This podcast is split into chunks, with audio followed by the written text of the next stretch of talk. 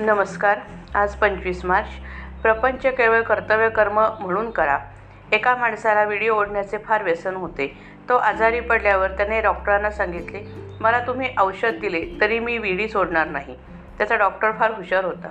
त्याने त्याला एक गोळी देऊन विडी ओढण्यापूर्वी ती तोंडात धरीत जा म्हणून सांगितली. त्या गोळीमुळे विडीच्या तंबाखूचे विष त्याला बा बाधत नसे. तसे आपण प्रपंच करताना वागले पाहिजे. प्रपंच आम्हाला सुख देईल ही आमची कल्पनाच नाहीशी झाली पाहिजे. म्हणजे प्रपंचाची हावही कमी होईल. आणि नंतर कर्तव्यापुरतंच आम्ही प्रपंचात राहू. जोपर्यंत प्रपंचाकडे आमची दृष्टी आहे तोपर्यंत आम्हाला समाधान कालत्रयीही मिळणे शक्य नाही. प्रारब्धाने प्रपंच आला आहे. तो कर्तव्य कर्म म्हणून करीत जा.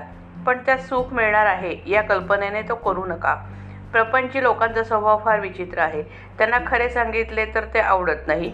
वास्तविक आपण प्रपंचातले संबंधी लोक कामापुरते एकत्र जमलो आहोत. ज्याप्रमाणे आघाडीत पुष्कळ प्रवासी एकत्र जमतात. त्याप्रमाणे प्रपंचात आपण एकत्र जमतो. पाच जण मिळून प्रपंच बनतो. त्यामध्ये प्रत्येकजण स्वार्थी असतो. मग सुख एकट्यालाच मिळणे कसे शक्य आहे?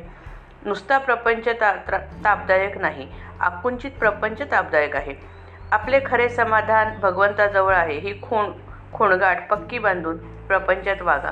ज्याप्रमाणे व्यापारात नफा व्हावा म्हणून व्यापार करतात तो होत नसेल तर व्यापारात काहीच तथ्य नाही. तसंच प्रपंचात समाधान हा नफा आहे. तो जर मिळत नसेल तर प्र प्रपंचाचा लोभ धरण्यात काय फायदा आहे? तुझ्या असमाधानाचे कारण नक्की सांग. असे जर आपण एखाद्याला विचारले तर त्याला खात्रीलायक कारण सांगता येणार नाही. याचा अर्थ असा की तत्वदृष्ट्या समाधान व्हायला खरोखरीच कशाची जरुरी नाही पण ही गोष्ट कुणाला पटत नाही. आहे त्या अवस्थेमध्ये आपले समाधान टिकत नाही.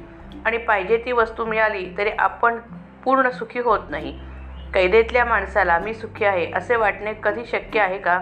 तशी प्रपंच प्रपंची माणसाची अवस्था आहे. खरोखर प्रपंचात समाधान आनंद मिळत नाही हे अगदी स सर्वांना कळते. परंतु शहरातले लोक केवळ अभिमानामुळे आणि खेड्यातले लोक अज्ञानामुळे जसे वागायला पाहिजे तसे वागत नाहीत. या प्रपंचात राहूनसुद्धा भगवंताचे प्रेम आणि समाधान आम्हाला कसे मिळवता येईल याचा आपण कधी विचार करायला याचा आपण आधी विचार करायला पाहिजे. नामाच्या सहवासात राहिल्याने देहावरचे प्रेम आपोआप नष्ट होईल आणि मग देहाने मांडलेल्या प्रपंचावरचेही प्रेम कमी होईल आणि पुढे त्याला सर्वत्र परमेश्वरच दिसेल. प्रपंच सुखाचा करणे याचेच नाव परमार्थ होय.